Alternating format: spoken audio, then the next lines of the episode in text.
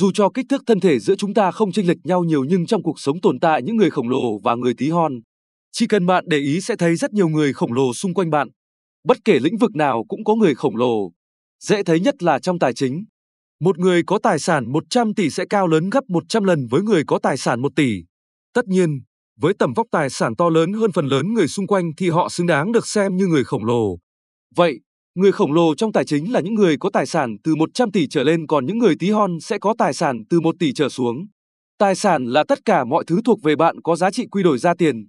Với những người nằm giữa mốc 100 tỷ và 1 tỷ, hãy gọi họ là người tiền khổng lồ hay người tiền tí hon, vì sớm hay muộn họ cũng sẽ chạm mốc trên hoặc mốc dưới. Hôm nay, chúng ta hãy cùng tìm hiểu về người khổng lồ.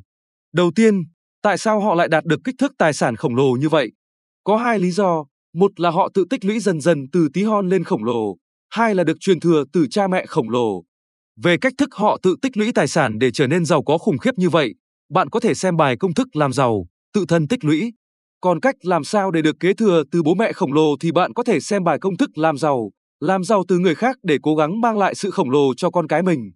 Bởi chúng ta chẳng thể chọn cha mẹ nên thay vì trách hờn số phận không cho bạn cha mẹ giàu có thì tốt hơn hãy phấn đấu để làm giàu, để tích lũy được nhiều tài sản, để trở thành người khổng lồ và ban đặc ân sinh ra đã là người khổng lồ cho con cái bạn. Hầu hết mọi người đều ham thích cụm từ sinh ra ở vạch đích chứ không thích viễn cảnh miệt bài chạy hàng chục năm trời để tới đích. Nên sinh ra đã giàu có, sinh ra đã có tất cả hay sinh ra đã là người khổng lồ thật sự là phước đức rất lớn chỉ một số bạn có được. Bởi ngay từ khi sinh ra, họ đã sở hữu tầm vóc vượt trội và tác động rộng rãi lên mọi người xung quanh. Mọi hành động, mọi bước đi của họ dù chả có gì đặc biệt khác thường so với các đứa trẻ khác đều được chú ý và ca ngợi không ngất lời. Cuộc đời của họ trải đầy hoa hồng và con đường thăng tiến của họ trải đầy nhung lụa. Dưới sự đào tạo của cha mẹ khổng lồ, rất sớm họ cũng mang tâm thế khổng lồ để phù hợp với kích thước của họ. Phần đông họ sẽ duy trì sự khổng lồ của cha mẹ và phát triển để trở nên khổng lồ hơn. Không giống như ngộ nhận của chúng ta, chỉ một số ít bạn sinh ra đã là khổng lồ lại kết thúc cuộc đời ở vị trí người tí hon. Các bậc cha mẹ khổng lồ, không ngu xuẩn hay thiền cận như chúng ta được phổ biến, rất biết cách dạy dỗ và huấn luyện con cái.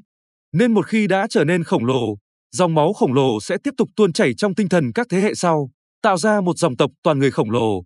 Nhà Rothschild là một trong rất nhiều ví dụ điển hình. Có một sự thật là chúng ta dễ biết ai là người khổng lồ qua sách báo nhưng để thấy được mặt họ ngoài đời thì vô cùng khó khăn. Bởi vì người khổng lồ chỉ chơi với người khổng lồ. Họ chỉ gặp gỡ làm thân và hợp tác với những người cùng tầm vóc với họ. Càng chênh lệch quy mô tài sản, bạn càng khó có khả năng gặp được họ. Thứ nhất, môi trường sống của họ chỉ dành cho người khổng lồ, không tiếp nhận người tí hon. Thứ hai, ngôn ngữ và tư duy của họ hoàn toàn khác biệt với phần đông chúng ta nên dù cho bạn có tiếp cận được họ, bạn cũng khó lòng hòa nhập được dòng máu khổng lồ trong đầu óc họ. Thứ ba, họ là những người khổng lồ nên mục tiêu của họ là kiếm những món tiền khổng lồ cũng như sẵn sàng chấp nhận những thua lỗ khổng lồ. Với những ý tưởng kiếm tiền chỉ đựng đầy túi ba gang như chúng ta thì làm sao họ để tâm tới được. Hơn nữa, chúng ta cũng không thể nào chịu đựng những thua lỗ lớn giống như họ. Nói tóm lại, với tầm vóc khổng lồ và tiềm lực khổng lồ, người giàu chơi rất lớn để kiếm những món tiền rất lớn với cái giá là những thua lỗ lớn.